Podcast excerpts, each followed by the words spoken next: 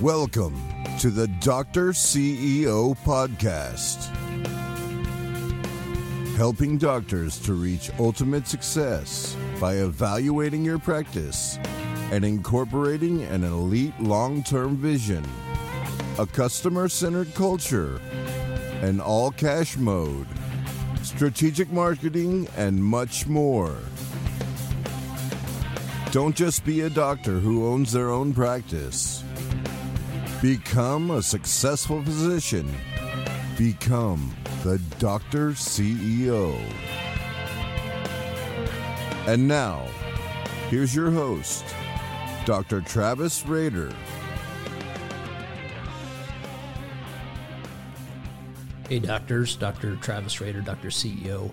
I want to uh, go over uh, something really briefly here with you, and it's in regards to end of year. So, usually, the last quarter of the year, um, I'm making some subtle changes on how I'm going to market, uh, who I'm going to approach, um, watching my stats very closely. Uh, as many of you know, November and December, and sometimes January can be a bit of a slower month. If you're a cash practice, people are saving for the holidays or buying stuff that they typically won't. They typically won't spend money on their health. So you have to have a strategy, and this is where stats come into play every year, year after year. When you know when your slow points are in the year, you're able to have a better plan uh, so that way you don't lose money or go negative during those times.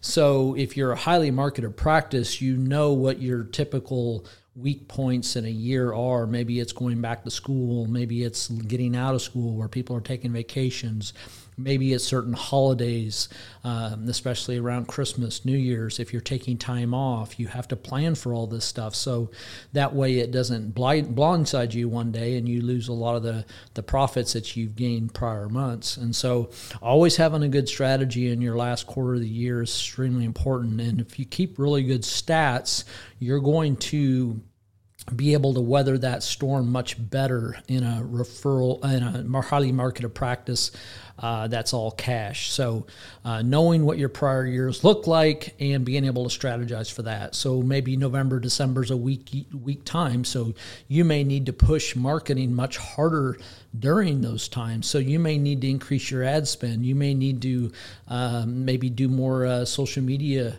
uh, outreach, maybe other things that you're doing to market during those times to step it up so that way uh, during those times you're not stressed out around the holidays and you're having a good holidays with your family. You're not constantly thinking about your business uh, possibly losing money during this time. So always when you always strategize always watch your stats during this time of year. Always know what's going on with your numbers uh, your marketing, uh, ramp up uh, when you need to um, during this time, not necessarily slow down. Now, if you're going to be out of the office for a week or two, you know that's going to affect your numbers. So, uh, and that also, that's also something where you have to uh, consider marketing whether you're going to uh, ramp that down. So if you shut off marketing or you ramp it down too long, that's going to affect you four to six weeks out. So always keep that in mind as you approach this time of year, uh, looking forward. And so you want to have good momentum coming out of the year, going into the next year too, because the last thing you want to do is shut down marketing uh, a lot in November and December, and then here comes January. Now you've depressed it and now you're going to struggle a lot of times in uh, January and February trying to regain your momentum. So, just some things to think about as you roll up towards the end of the year. The November, December is just around the corner here, and so I encourage you to keep really good stats all year long, every year, and over time that compounds, and you know where your weak points are and your blind spots, and you can cover those when you hit to when you hit in certain times of year, and know what to do in order to uh, safeguard your practice, in order to keep your numbers up where they need to be, and you don't lose any money during these times. So, all right.